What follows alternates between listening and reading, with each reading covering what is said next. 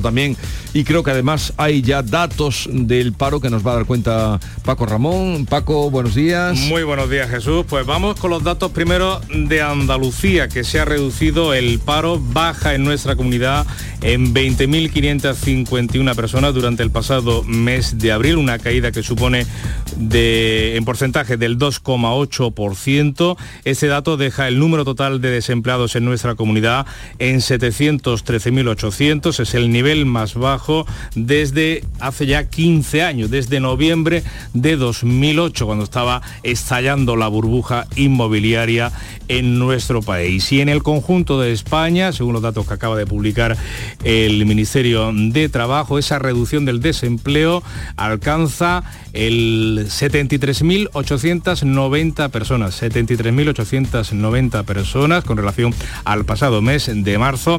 En valores relativos, ese descenso del paro es un poquito inferior al de Andalucía, se queda en el 2,58%, es decir, cae más el paro proporcionalmente en Andalucía que en el conjunto de España, donde el paro registrado en abril se sitúa en 2.788.370 personas.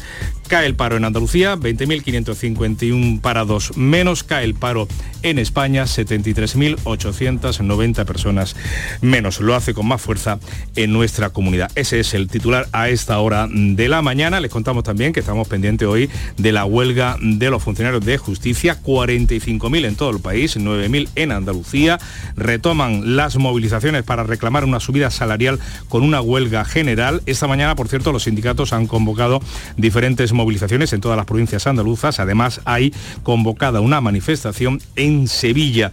Y hablando de justicia, el gobierno andaluz va a convocar hoy a la Junta de Jueces de Sevilla por el rechazo que han expresado al traslado a la nueva ciudad de la justicia. Los jueces dicen que esa mudanza es inviable porque las instalaciones se presentan deficiencias. Y si dábamos como noticia alcance económico los datos del paro del pasado mes de abril, estamos pendientes de lo que diga eh, Christine Lagarde este mediodía. Hoy el BCE va a decidir si sube los tipos de interés como hizo anoche la Reserva Federal, que sitúa el precio del dólar en su nivel más alto desde 2007, dejando el tipo en el 5,25%. Se espera que Europa, que la eurozona haga lo mismo y incremente, incremente perdón, el precio del dinero en un cuarto de punto también en la zona euro.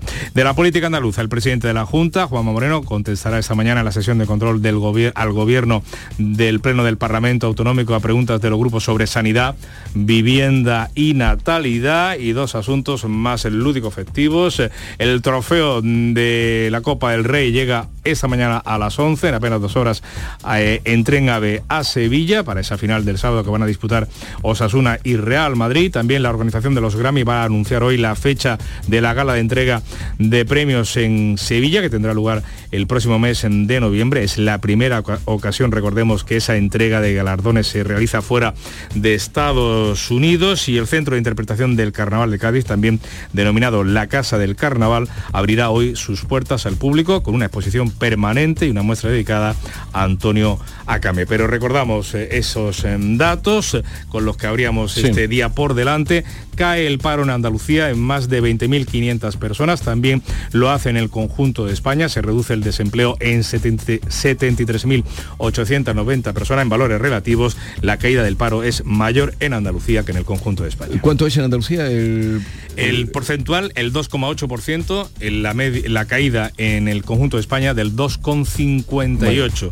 Números eh, absolutos, los que hemos dicho. Esos 73.000, casi 74 en España, más de 20.500 en Andalucía. Muy bien, muchas gracias Paco. Eh, a ver, un comentario eh, al hilo de estos datos que nos, que nos acaba de dar Paco Ramón, bajada del paro en Andalucía en más de 20.500 personas, bueno, 20.551 personas. Un dato muy positivo, ¿no? Que muchas veces miramos casi la letra pequeña, pero en este caso el dato es muy positivo, además el nivel de la cifra de parado ha caído al, nivel más bajo, eh, comparable a lo que había en el año 2008, justo antes de la crisis, y yo creo que son unos datos muy positivos y que en Andalucía caiga el paro más que en el conjunto del país es también un dato positivo. Hay que tener en cuenta también que los índices de paro, desgraciadamente en la comunidad andaluza, son, están también por encima de la media, pero son, son datos muy positivos. Mm, y además responden a una tendencia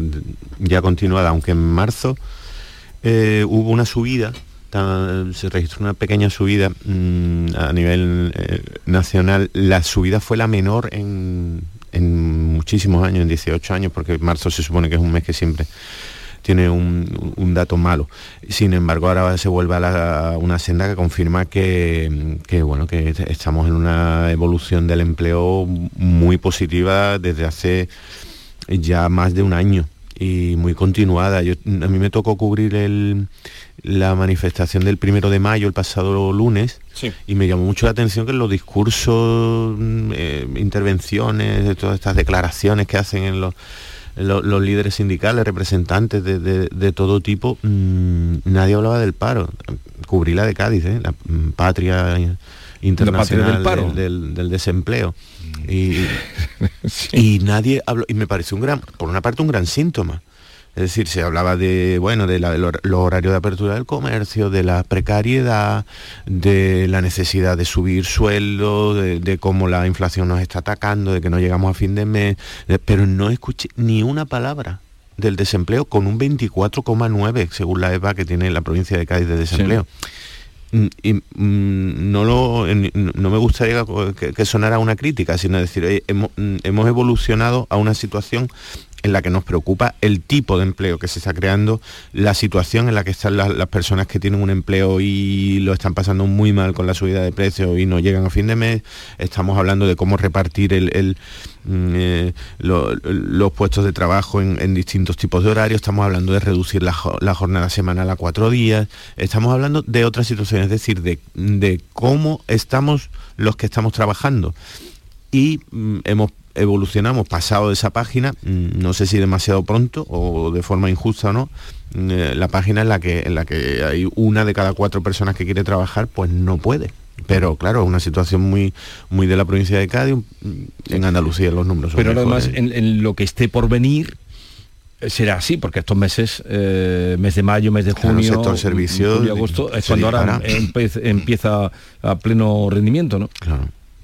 Sí, la, tendencia es, la tendencia es buena, ¿no? Porque enero, que suele ser un mal mes, porque ya se acaba la campaña de Navidad y eso, pero luego febrero, marzo, eh, abril han sido buenos. Y también es que hay un, ya hay un récord de cotizantes a la seguridad social, ¿no? Que 20 mm. millones, 20,6 millones de, de, cotizantes ya, ¿no? O sea que parece que, que es, que es buena la perspectiva y la, y la inercia en la que ahora nos metemos, que viene, como apuntaba, y el, la eclosión de los servicios del turismo, pues otra cosa es qué tipo de empleo, claro. Pero bueno, que eh, es una buena noticia. No, ha salido el dato todavía de afiliados a la Seguridad Social, que saldrá, pero en fin. Eh, Algunos apuntan 20,6 millones de afiliados, ¿no? Sí.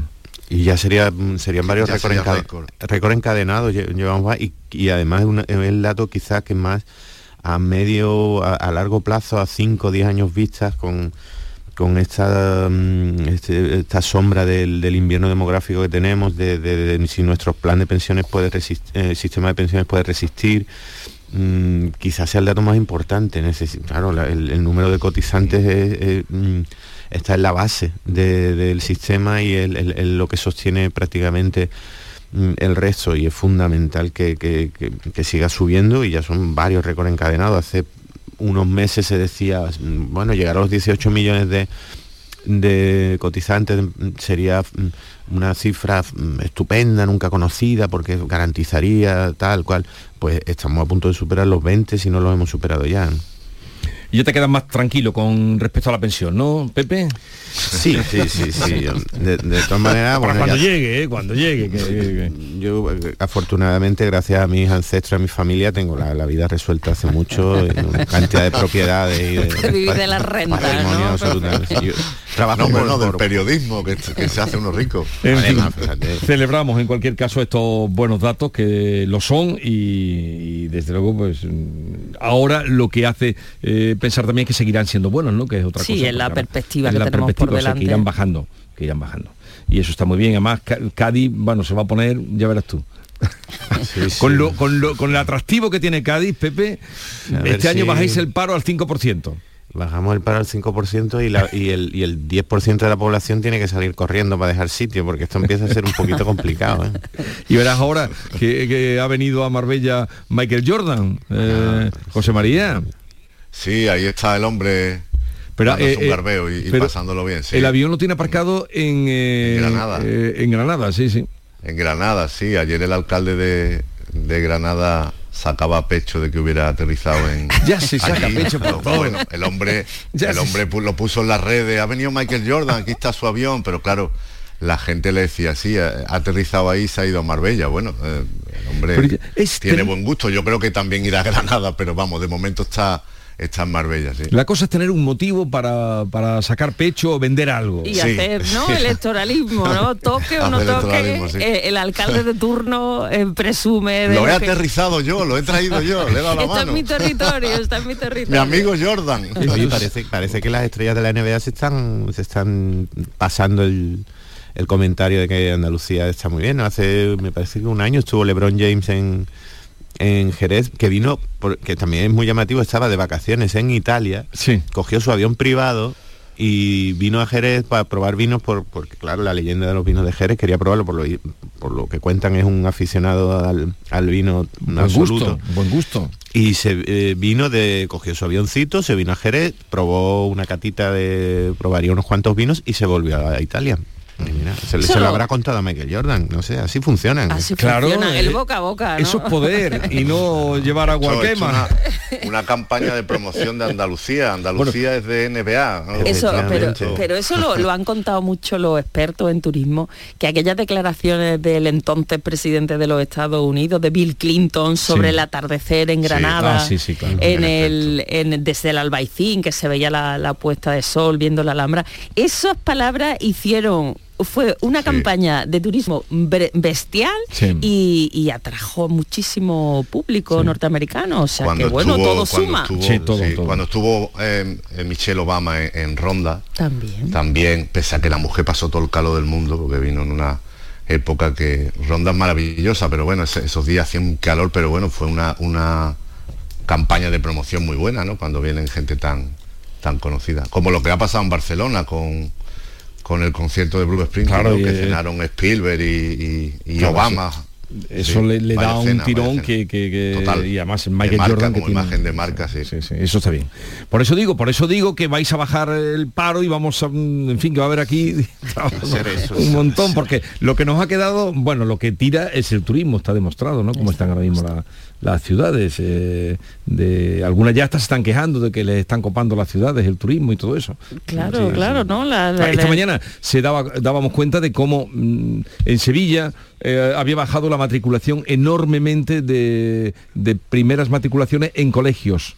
En colegios. De gente que se está. El centro se está quedando un poco en. Sí. Esto ya pasa en Barcelona, en Barcelona está clarísimo, y aquí todo viene un, como un poquito después, pero las ciudades eh, se están quedando con los apartamentos turísticos y.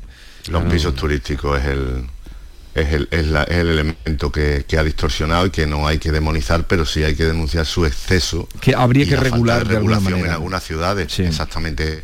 Eh, la- las andaluzas quizás sean las ciudades donde que tienen este problema donde menos se ha, regular, se ha regulado. En, en- San Sebastián se prohíbe, creo que no pueden ser en, eh, solo pueden ser la primera planta, Bilbao también ha regulado, Barcelona está en el tema, pero mm, es que ya son demasiado y desde luego los efectos en, en Sevilla, en Málaga, en Granada, los efectos son que la gente no puede eh, acceder a alquileres ni a comprar pisos ni a vivir en los centros que se están no ya turistificando, sino que están perdiendo toda su, su esencia, ¿no? Y, y- y los precios y el tipo de, de servicio y de establecimiento que, es, que van proliferando, pues son un poco para solo para el, el de fuera, ¿no?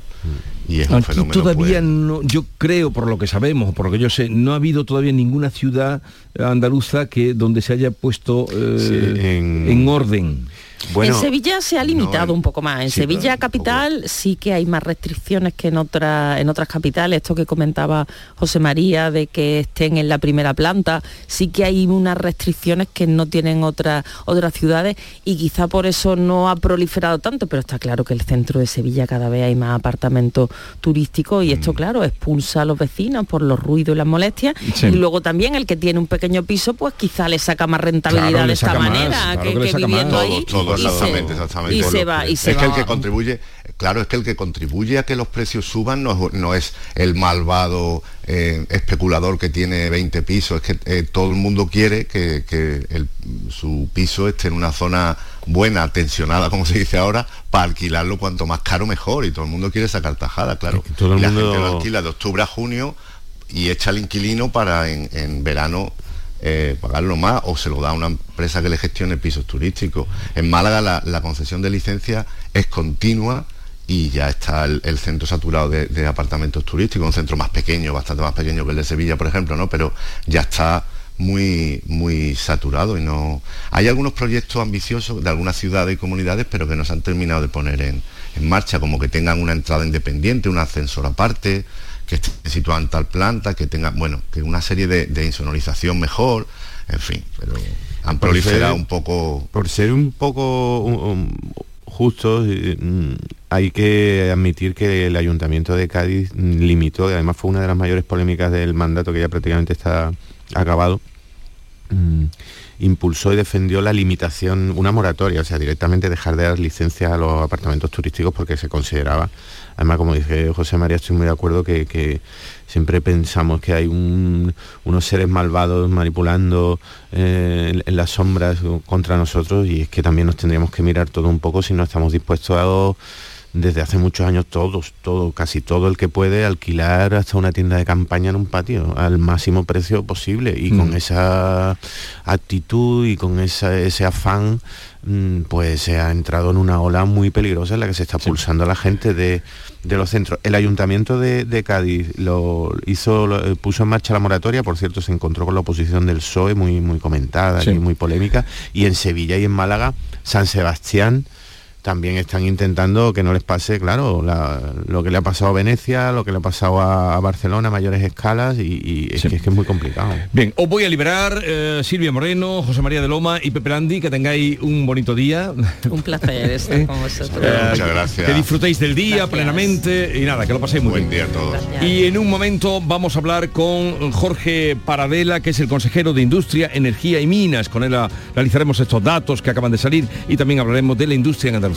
La mañana de Andalucía. En mayo amanece con una nueva ilusión con Social Energy. Revolucionate iluminando tu hogar noche y día, consumiendo tu propia energía y ahorra hasta el 90% en tu factura de luz gracias a nuestras baterías. Aprovecha las subvenciones disponibles para ahorrar con tus paneles solares. Primeras marcas con hasta 25 años de garantía. Estudio gratuito en el 955 44 11 11 y socialenergy.es. La revolución solar es Social Energy. Bienvenido a la prueba práctica del carnet de conducir. Soy Carmen y seré su examinadora. Buenos días, yo soy Alberto. Bien, antes de empezar el examen, quiero decirle que para mí es como si fuera mi hijo. Vale. Genial, pues ponga la llave en el contacto y empezamos.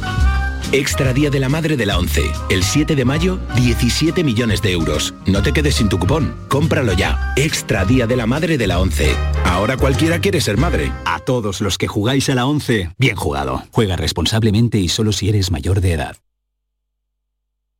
Canal Sur Sevilla, la radio de Andalucía. Dime, escúchame, ¿dónde quedamos para comer? Pues estuvimos el otro día en el barrio de Santa Cruz por salir por el centro y no veas cómo comimos en la hostería del Laurel. Te voy a dar una pinceladita. Una chacina en condiciones con un jamón bueno. La ensalada de tronco de bonito espectacular. Pescadito frito, pero bien frito. Las croquetas caseras del chef. Pero vamos, que lo tengo claro. Dentro de la hostería, tranquilo y bien atendido de sevillanas maneras. pues ya me has liado. Voy a reservar en el 954 22 0295 que ya vamos tarde.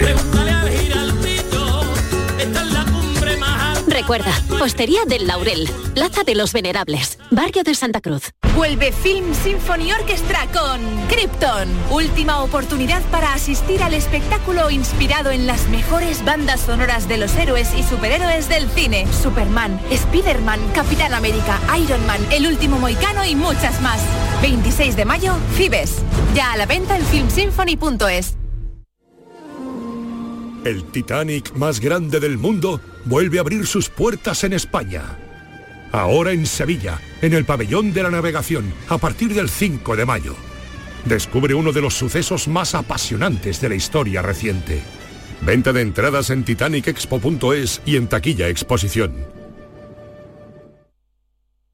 El resumen de la jornada con la última hora del deporte, la economía y el análisis lo tienes en el Mirador de Andalucía. De lunes a viernes desde las 7 de la tarde con Natalia Barnés. Más Andalucía, más Canal Sur Radio.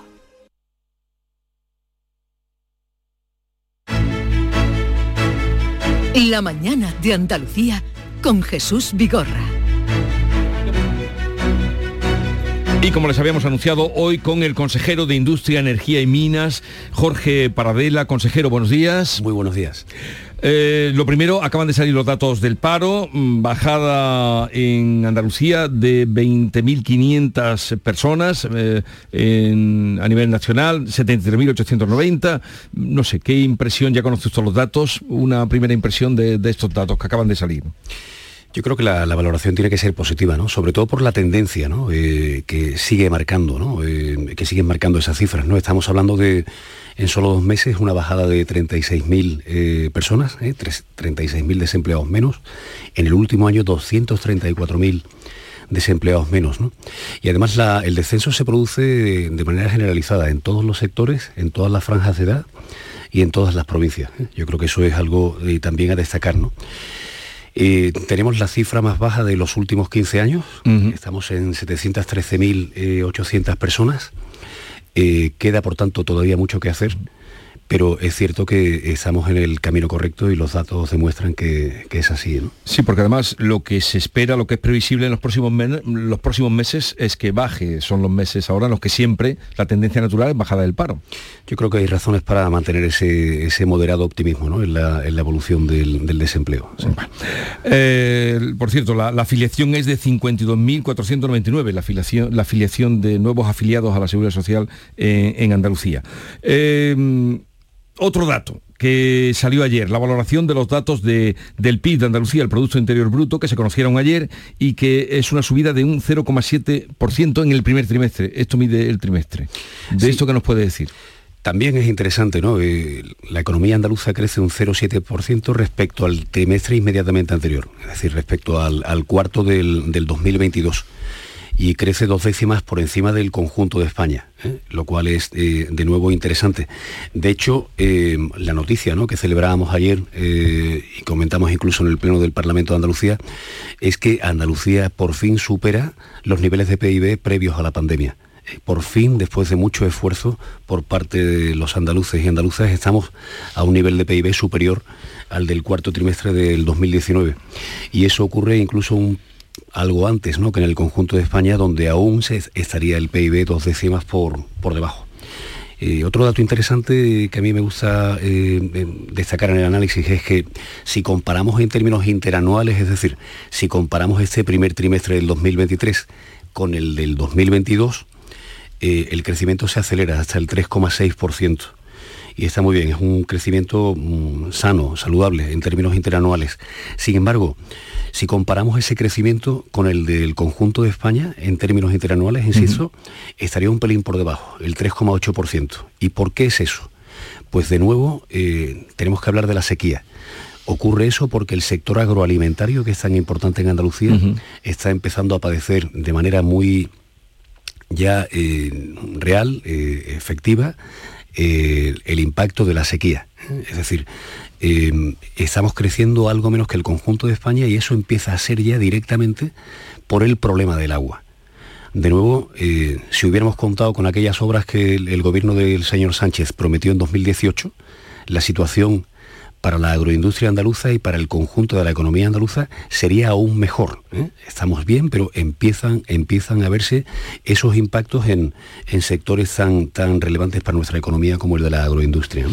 Vamos ahora a lo que le compete muy directamente a usted, que es la industria, consejero de, Industria, Energía y Minas, que se ha cambiado el nombre, porque era antes política industrial, ¿no? Eh, el que había. Sí, no deja de ser un gesto eh, cara al sector de la minería Em, ya habíamos incorporado en, esta legislatura las competencias de minas a, esta consejería, eh, creando una dirección general de minas y dedicando mucho tiempo y energía a este sector tan importante, pero que no aparecía en el nombre de la consejería. Entonces mm, llevamos a Consejo de Gobierno y lógicamente con el, eh, consultándolo previamente con el presidente, el cambio de nombre ahora es mucho más directo, la consejería se llama Industria, Energía y Minas. Bueno, ¿cuál es la situación del sector industrial andaluz? Yo creo que tenemos que ser, ayer eh, hacíamos balance del primer, del primer plan Crece Industria 21-22, es, un, es una estrategia industrial que se proyecta hasta 2030, hasta el 2030, pero que vamos troceando en horizontes temporales. ¿no? Entonces hacíamos balance de los dos primeros años, ¿eh? del, del 21-22. ¿Cuál es el objetivo? Posicionar a Andalucía como una auténtica región industrial nada más y nada menos, posicionar a Andalucía como una auténtica región industrial, ofreciendo al inversor pues, un entorno de estabilidad institucional, presupuestaria y social, y poniendo en marcha mecanismos que nos lleven a impulsar nuestra industria en cuatro aspectos, en cuatro, en cuatro eh, características que serían la solvencia, la dimensión, la calidad y el valor para la sociedad, ¿eh? la aportación de valor a la sociedad. Ese plan se articula, en, se articula en 91 iniciativas, 91, 81 de las cuales, ¿eh? que es un 90%, están ya en marcha y en pleno funcionamiento. ¿eh? Un 90% de las mismas, todavía nos quedan, todavía nos quedan unas 10 por poner en marcha. Y el balance que compartía en el Parlamento pensamos que es muy interesante. Estamos hablando de que hemos puesto en marcha en estos dos años 3.170 proyectos industriales en Andalucía, que es una cifra bastante importante. 352 de ellos además son iniciativas con una alta componente tecnológica. Estamos hablando de más de 6.700 millones de euros de inversión frente a los 5.100 que teníamos como objetivo, o sea, superando ampliamente las cifras que nos habíamos planteado como objetivo. Y muy importante en relación al empleo, pensábamos que con eh, con esos 5.100 millones de euros de inversión movilizaríamos unos 12.000 empleos, las cifras son 6.700 y 39.000 empleos asociados a, esas iniciativas. Al estar hablando de sectores concretos, cadenas de valor concretas, pensamos además que eh, tenemos un fuerte impacto en el territorio, en comarcas y provincias concretas. Eh, les daré un último dato. Esas iniciativas industriales de, las que, de las que hablaba, que mencionaba, tienen lugar, radican, se radican en 322 municipios distintos. 322. O sea, no, no es solo las grandes ciudades, Sevilla, Málaga, Granada, en 322 pueblos y ciudades de Andalucía se, eh, están eh, incardinando, radicando esos 3.170 proyectos industriales nuevos. Y para favorecer la inversión que también hablaba usted del giro eh, de política industrial, ¿cómo, ¿qué tiene pensado hacer para favorecer la inversión? Bueno, nosotros primero lo que nos gusta es trabajar de una forma como muy, muy pegada al territorio y al sector. Andalucía eh, tiene sectores productivos que son especialmente relevantes. Yo siempre digo que tenemos más industria de la que pensamos. Eh, aparte de la agroindustria que es suficientemente conocida, cuando pensamos en lo que tenemos en el sector aeroespacial, en el sector naval, en el sector de automoción, en el de la madera y el mueble, el de, la, piedra y el mármol, el del textil, cuero y calzado, y así podría seguir. ¿no? Lo primero que digo es, tenemos más industria de la que pensamos muchas veces. Pero ¿de qué se trata? Pues precisamente de, de impulsar planes que estén muy pegados a las necesidades de cada sector y hacerlo de la mano de, las asociaciones empresariales más representativas y también de eh, la representación sindical. Es decir, tener en la mesa a los empresarios y los sindicatos para impulsar planes que, estén, que tengan una fuerte aceptación por parte de, esos sectores en los que queremos, en los que queremos incidir. Y después poner herramientas concretas para impulsar proyectos. Tenemos herramientas que están mostrando una eficacia importante. Hablamos de ayudas complementarias a proyectos con capacidad atractora en la inversión. Estamos hablando de un nuevo paquete de medidas para infraestructuras básicas, estamos hablando de eh, préstamos de préstamos para garantía, eh, para eh, a través de una sociedad de garantía recíproca apoyar a compañías que tienen dificultades de circulante. Estamos hablando de incorporar proyectos a nuestra unidad aceleradora de tramitación de proyectos estratégicos.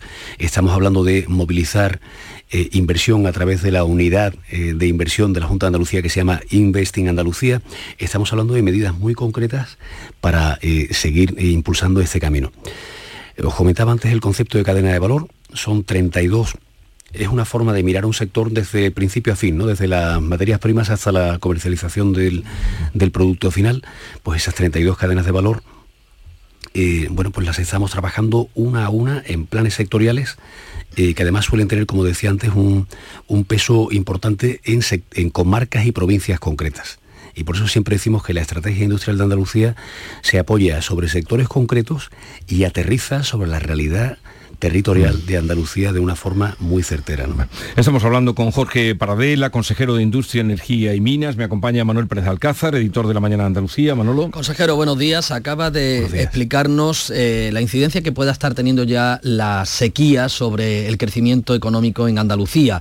El agua y la energía son dos factores fundamentales para el crecimiento de la industria en nuestra comunidad. Agua tenemos poca o casi ninguna y la energía se está pagando cara, pero se está trabajando en este segundo aspecto. Hace poco firmaron ustedes eso que le llamaron la Alianza por el Hidrógeno Verde, ¿no? Con 150 compañías y tenemos ya en ciernes la puesta en marcha de eh, la planta de CEPSA en Huelva. De hecho, hoy creo que anuncia la compañía que tiene ya muy avanzado el proyecto para crear un nuevo puerto para sacar hidrógeno verde desde, desde Huelva. ¿Hasta dónde puede llegar Andalucía con la creación de hidrógeno verde? Porque creo que el objetivo que, planteaba el gobierno andaluz es que fuese referente eh, nacional incluso a nivel europeo. Las energías limpias, como bien decía, son, eh, son quizás la, mejor oportunidad que tenemos para, para reducir el coste energético a nuestras empresas y a nuestros ciudadanos. Hablamos antes de, lo importante que es disponer de agua y disponer de energía a precios competitivos. ¿no? Siempre me gusta explicar que las, que las energías renovables eh, no nos permiten solo reducir emisiones de CO2 y por tanto eh, contribuir a la lucha contra el cambio climático, sino que nos van a hacer más competitivos. Eh, les doy un dato. En el mes de enero el 59% de la energía que se consumió en España procedió de fuentes renovables y eso permitió bajar el coste un 65% contra el año anterior. Las cifras de febrero y marzo son prácticamente idénticas. Es decir, las energías limpias son también más competitivas y eso es, eso es interesante. En relación al hidrógeno verde, efectivamente, pensamos que Andalucía reúne todas las condiciones para convertirse en una auténtica potencia a nivel europeo en el desarrollo de esta fuente energética. ¿Y eso por qué es? Bueno, pues porque el hidrógeno verde, que no es otra cosa que hidrógeno producido a través de energías renovables, necesita alimentarse de energía fotovoltaica de otra índole, para su producción. ¿no? Y Andalucía en eso claramente es una potencia, ¿no? sobre todo por la radiación solar, pero también por la capacidad eólica que tenemos. ¿no? Después hace falta hacen falta eh, puertos importantes y una ubicación estratégica. Y las dos cosas las tenemos, puertos muy importantes, especialmente, especialmente en las provincias de, Huelva y Cádiz, también en Sevilla eh, y también en alguna otra provincia del, litoral oriental, puertos importantes y una ubicación geográfica que nos permite ser puertas hacia el norte de África y hacia Latinoamérica. Los proyectos están alcanzando ya pues mm, van adquiriendo eh, eh, bueno, pues, solvencia, van haciéndose cada vez más tangibles. Tenemos 15 en marcha, eh, algunos muy destacados como estos de la compañía CEPSA que, mencionabas. efectivamente lo seguimos muy de cerca porque, porque hay mucho empleo y mucha, mucho empleo y mucha inversión asociada a los mismos. Recientemente le, leí que tenían el objetivo de alcanzar cubrir el 75% de la necesidad energética de Andalucía con eh, generación de energía limpia o sostenible en 2026. ¿Es un objetivo real? Eh, ¿Es eh, alcanzable? Sí, estamos en ese camino. Ya estamos en un, en un 56%. Ya estamos en un 56% y queremos estar en un 75% a finales de legislatura.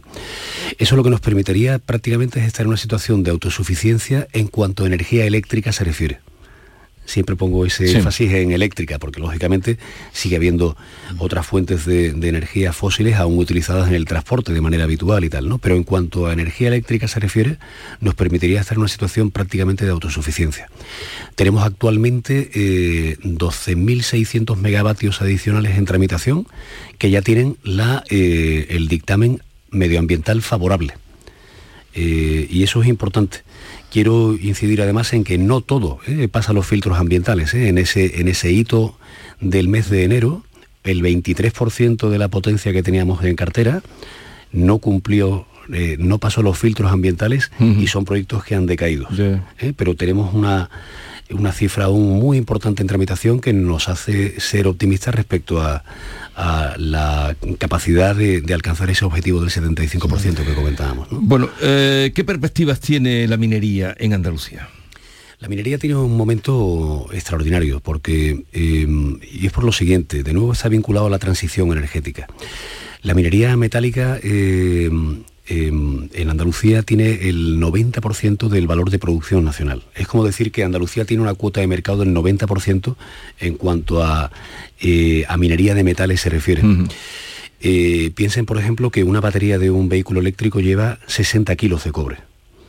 El cableado completo de un, de un coche eléctrico eh, lleva 300 kilos de cobre para producir también eh, torres eólicas, plantas fotovoltaicas y para el propio desarrollo, para el propio mallado de la red de, transporte y distribución eléctrica, hacen falta cobre y otros minerales en los que Andalucía está bien posicionada.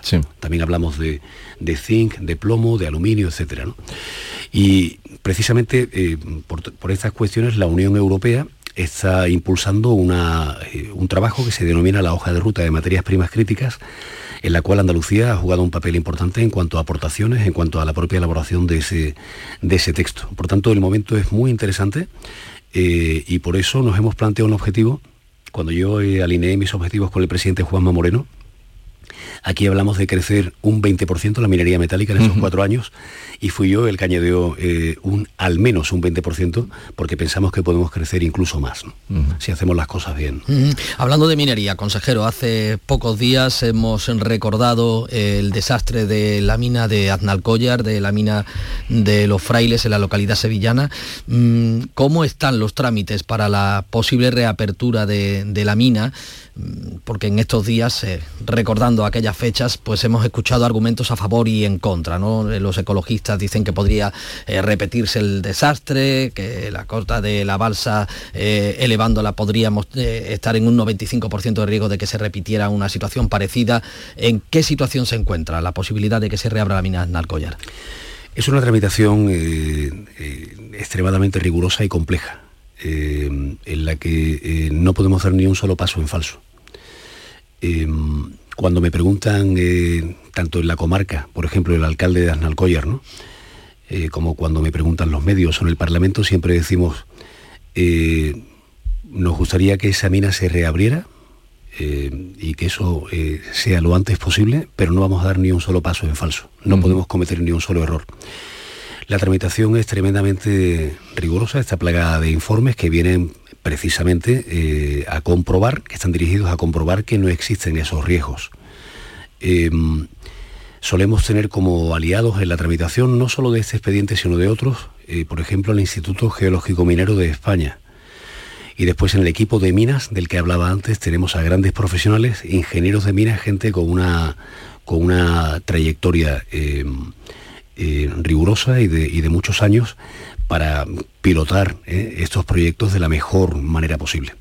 Así que hay que ser cautos, eh, pero también eh, moderadamente optimistas respecto a la reapertura de ese proyecto y también otros proyectos mineros que tenemos en tramitación de, una relevancia importante. Por cierto, ese proyecto está muy cerca de la corona de Doñana, una zona de Andalucía que está dando mucho que hablar en lo político últimamente. Necesitaría agua, me imagino, la explotación de una mina. ¿Hay agua para eso? Ustedes, el gobierno andaluz está reclamando el trasvase que el gobierno central debería de ejecutar para llevar agua en superficie superficie hasta Doñana, imagino que no solamente para el humedal, también para los proyectos eh, de regadío o de, en este caso de minería. Sí, y es importante, hablabas de la, de la corona, ¿no? Eh, de qué manera ¿no? se han tergiversado ¿no? los, eh, los, los, términos relativos al espacio ¿no? con todo el asunto de Doñana, ¿no? porque mm, cuando hablamos de los regadíos en la zona norte, siempre estamos hablando de que no es ni parque nacional ni siquiera preparque, ¿no? Hay que, hay que explicar bien de qué zonas hablamos cuando, sobre todo cuando un asunto se convierte en una polémica tan importante como la, como la que todos tenemos en mente, ¿no? Eh, cuando hablaba de que el proyecto Asnalcoya tiene una tramitación compleja, me, refería también a este tipo de aspectos. Es decir, hay dos cuestiones también a resolver para hacer posible la reapertura de esa mina. Una es la potencia eléctrica. La potencia eléctrica que va a necesitar es eh, muy significativa, muy significativa. El segundo lugar es la disponibilidad de agua. ¿eh? Esas son también dos cuestiones importantes cara a la reapertura. Pero en, el primero estamos haciendo, dando los pasos adecuados con Red Eléctrica Española y en cuanto al agua no estamos hablando de, no estamos hablando para nada del tipo de, circunstancias o de condiciones que afectan a las tierras de cultivo. Permítame que le pregunte por un proyecto concreto, saliendo ya del ámbito de la minería, una de las empresas más notables que eh, tiene Andalucía y que ha estado viviendo una situación complicada, parece que se empieza a resolver. finalmente a Bengoa se le ha asignado a la compañía Cox, eh, hay diseñado un plan de trabajo, incluso ustedes le han ofrecido avales por 150 millones de euros. ¿Cuál es la hoja de ruta para Cox a partir de este momento? Hace apenas un par de semanas eh, tuve ocasión de, reunirme con el comité de dirección, con la representación sindical y después con aproximadamente 200 eh, empleados de la compañía. También estaba la ministra de Industria saliente y el nuevo ministro de, Industria entrante junto con el alcalde. Eh, lo que quise destacar en, cuando tomé la palabra es que realmente es el talento, el conocimiento eh, y el compromiso de los empleados de Bengoa los que han permitido a la compañía sobrevivir a estos casi eh, nueve años de travesía del, del desierto. ¿no? O sea, realmente Abengoa tiene tal capacidad, tal conocimiento Em, que durante que ha seguido contratando y sigue contratando ¿eh? obras muy importantes en el mundo, ¿no? Y quise destacar que, es precisamente ese talento el que ha permitido, el, que ha hecho posible esa supervivencia. Pensamos que el proyecto de asignación ha sido extremadamente riguroso. Para mí, en un momento determinado, eh, realmente el, rayo de esperanza más importante es que había cinco, cinco ofertas serias para hacerse con Abengoa. ¿eh? Es decir, que aquello que pensábamos que había perdido todo su valor, no es así. Había cinco empresas interesadas en hacerlo. Eh, Cox Energy tiene un plan, tiene un plan serio y riguroso para sacar la compañía adelante y bueno, desde nuestra, desde la Junta de Andalucía lo que hemos hecho es apoyar el proceso en todo momento.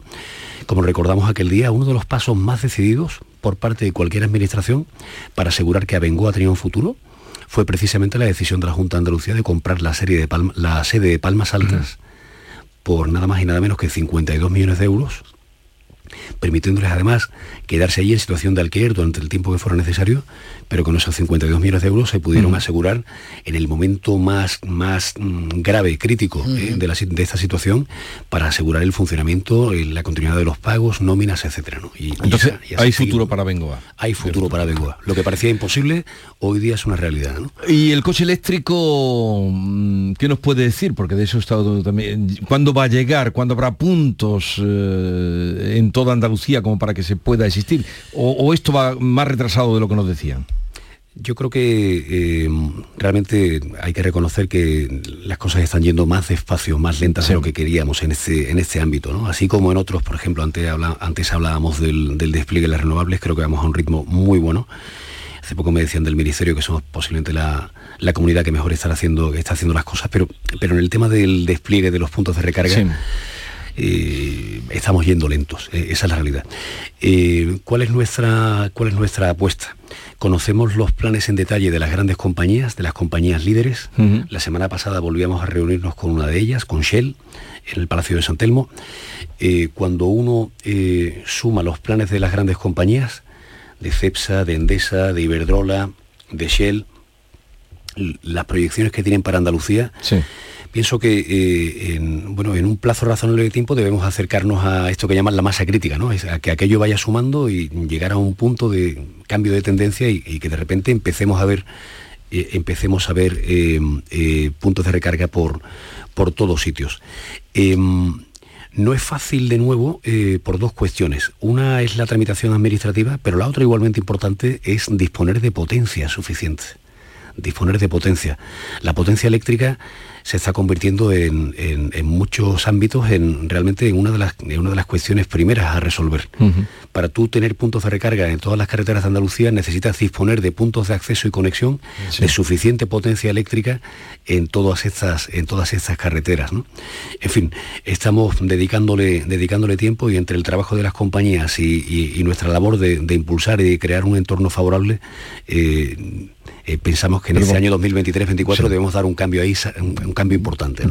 Jorge Paradela, consejero de Industria, Energía y Minas, eh, gracias por la visita. Un placer. Eh, y que todos esos proyectos que tienen en marcha de los que nos ha hablado puedan desarrollarse para beneficio de nuestra tierra. Muchísimas gracias. Adiós.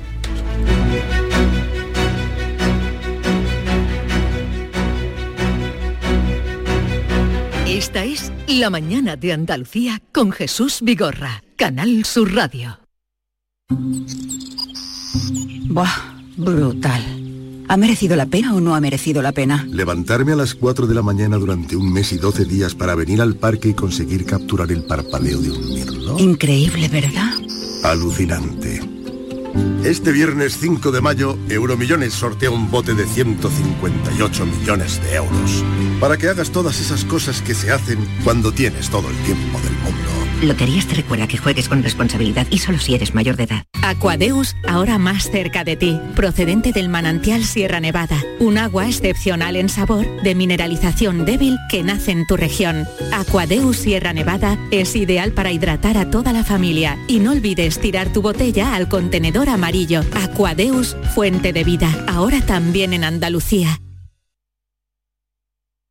Escuchas Canal Sur Radio en Sevilla. En Logística Castillo disponemos de terreno para estocaje de contenedores y maquinaria portacontenedores para la manipulación y reparación de los mismos. Instalaciones con almacenaje en ambiente, refrigerado y congelado. Todos los servicios de transporte multimodal y gestión logística integral al cliente adaptado a sus necesidades. Logística Castillo, tu gestor estratégico en Sevilla para todo el sur peninsular. ¿Todo pintura se traslada? ¿A tu casa? ¿Cómo lo oyes? Coge tu cita en la web todopintura.es y nos pondremos en contacto contigo para mandarte a uno de nuestros técnicos. Te asesoraremos en colores, materiales, cantidades y todo lo que necesites, además de enviártelo a tu domicilio. Consulta condiciones en todopintura.es. Reserva tu cita y nos trasladaremos a tu casa. En Rondón, ahora al comprar tu cocina, te regalan la encimera. Llegan los Kitchen Days de Rondón. Cocinas, cerámica y baño. Aprovechate de esta gran oportunidad y llévate gratis tu encimera de la marca Silestone. Solo hasta el 6 de mayo. No lo dejes escapar, ven a visitar nuestra amplia exposición e infórmate de esta promoción. Estamos en San José de la Rinconada, a 5 minutos de Sevilla. No puedes perderte la exposición del Titanic más grande del mundo, en el pabellón de la navegación, en Sevilla, a partir del 5 de mayo. Un gigantesco Titanic donde podremos observar salones, cocinas, camarotes, mobiliario y diferentes objetos recuperados del naufragio. Titanic revive la historia. Venta de entradas en titanicexpo.es y en taquilla exposición. Si estás temporalmente en el extranjero, puedes votar en las elecciones locales y autonómicas del 28 de mayo. Debes figurar en el registro de matrícula consular como no residente.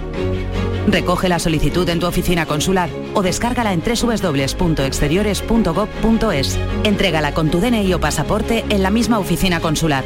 Tienes hasta el 29 de abril. Recibirás la documentación en tu domicilio del extranjero y podrás enviar tu voto por correo certificado hasta el 24 de mayo. Ministerio del Interior, Gobierno de España. En Canal Sur Radio, por tu salud, responde siempre a tus dudas. Dedicamos el programa al cáncer de mama y a mujeres que utilizan el deporte como herramienta para su curación y como práctica después de ese proceso. Nos centramos en la asociación BFC y en su equipo de remo Dragonas. Protagonistas y doctoras nos ayudan a difundir esta actitud y contamos también con tu participación en directo. Vamos, Envíanos tus consultas desde ya en una nota de voz al 616 135 135.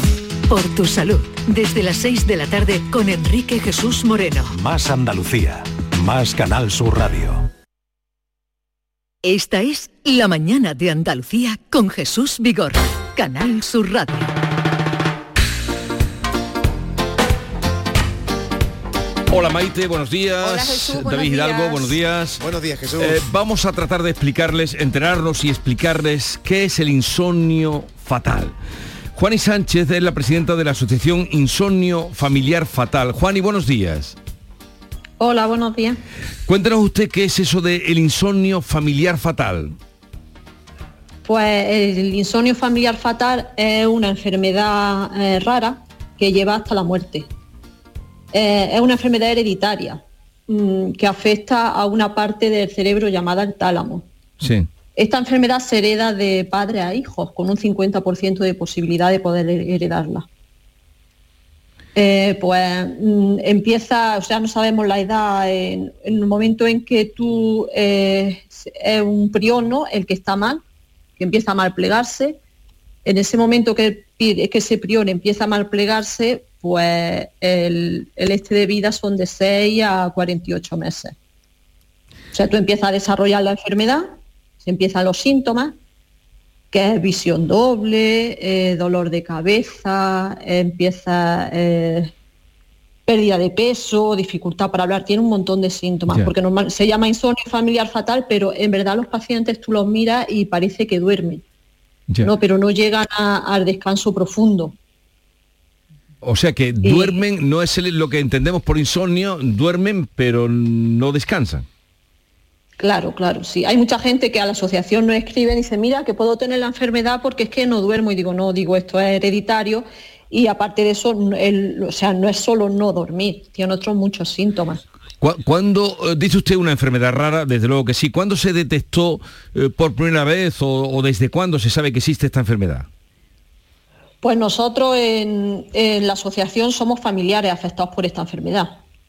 Yo le puedo hablar pues de nuestra familia, ¿no? Nosotros hace ya pues sí que hará veintitantos años cuando eh, falleció la, la hermana de mi suegra.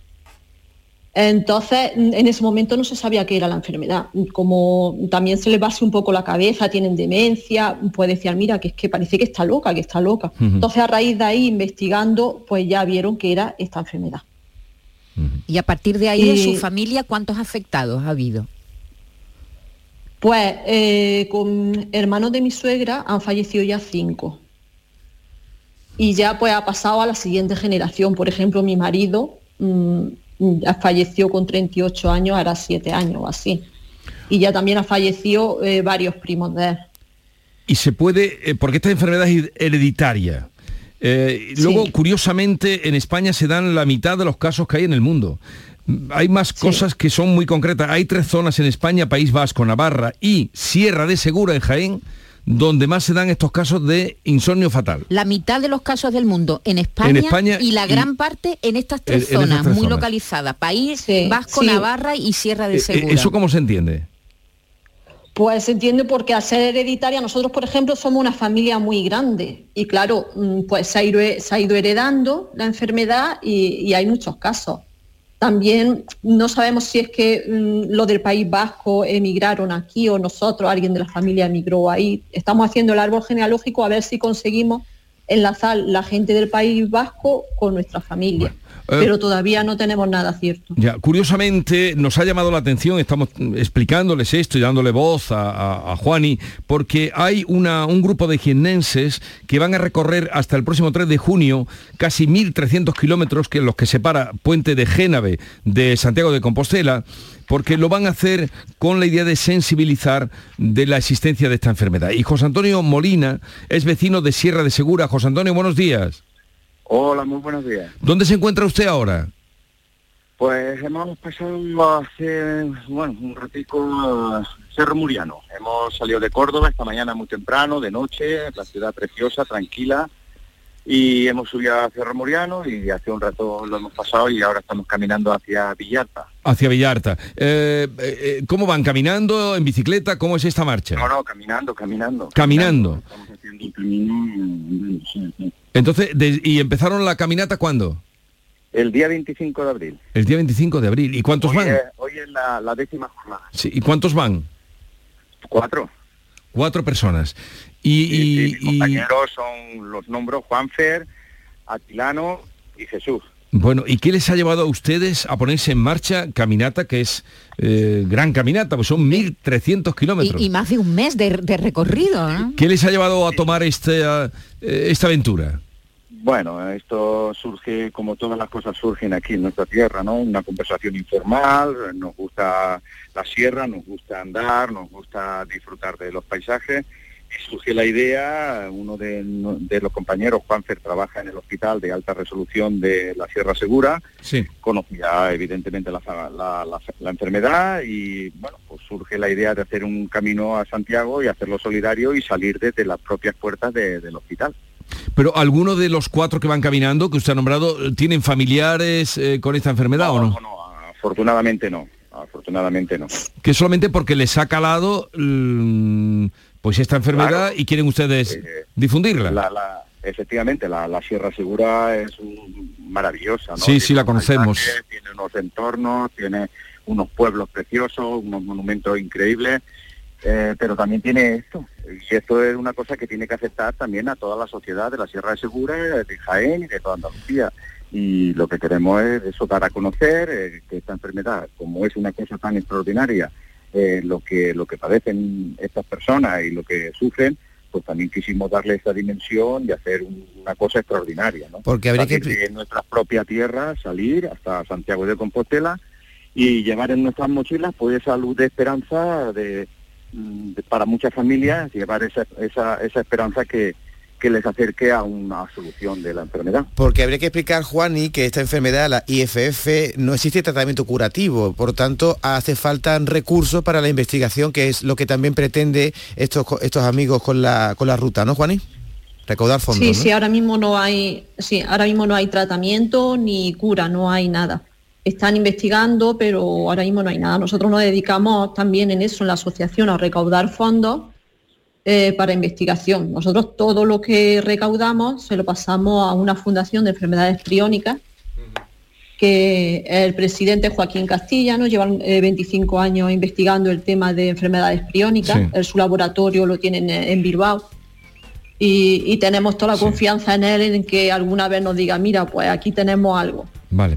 Eh, Juan y Sánchez, presidenta de la Asociación Insomnio Familiar Fatal, gracias por estar con nosotros. José Antonio Molina, ya le llamaremos otro día, porque como hay hasta el 3 de junio eh, caminata, a ver cómo les va yendo.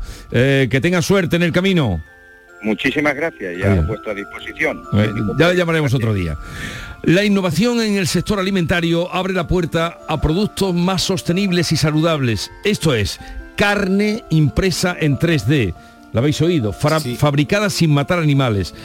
A esto, a García Barbito se le hace de una difícil digestión. Querido Antonio, te escuchamos. Muy buenos días, querido Jesús Vigorra. Perversos del 3D. De la carne de cochino a la carne de ternera. Y como mucho, de ave o de caza. Y si se tercia, carne de pollo, un muslito o una pechuguita entera.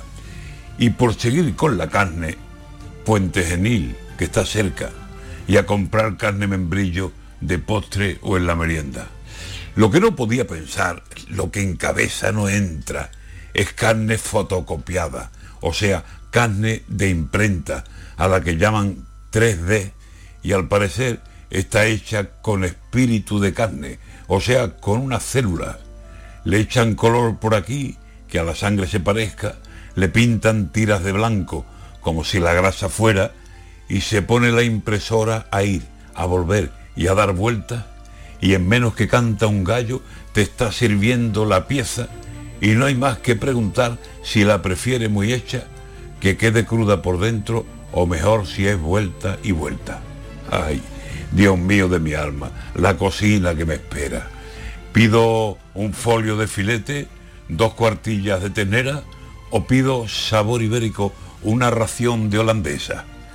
Ahora, hay que ir al mercado o para encargar la cena llamo a la papelería y que me den carne fresca, que ni es carne, ni es pescado, ni producto de la huerta. Me darán leche sin leche, me darán uva sin cepa, me darán pan sin harina, esa va a ser mi despensa. Venga pescado sin mar, venga carne sin dehesa, vengan huevos sin gallinas, vengan verduras sin huertas. Pues así, para pagar, a ver si ellos escarmientan, paguémosle con 3D.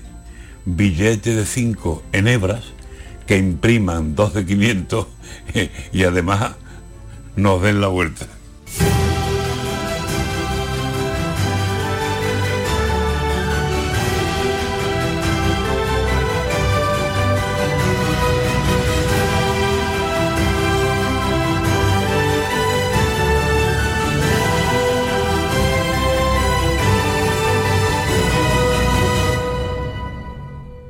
Esta es La Mañana de Andalucía con Jesús Vigorra, Canal Sur Radio.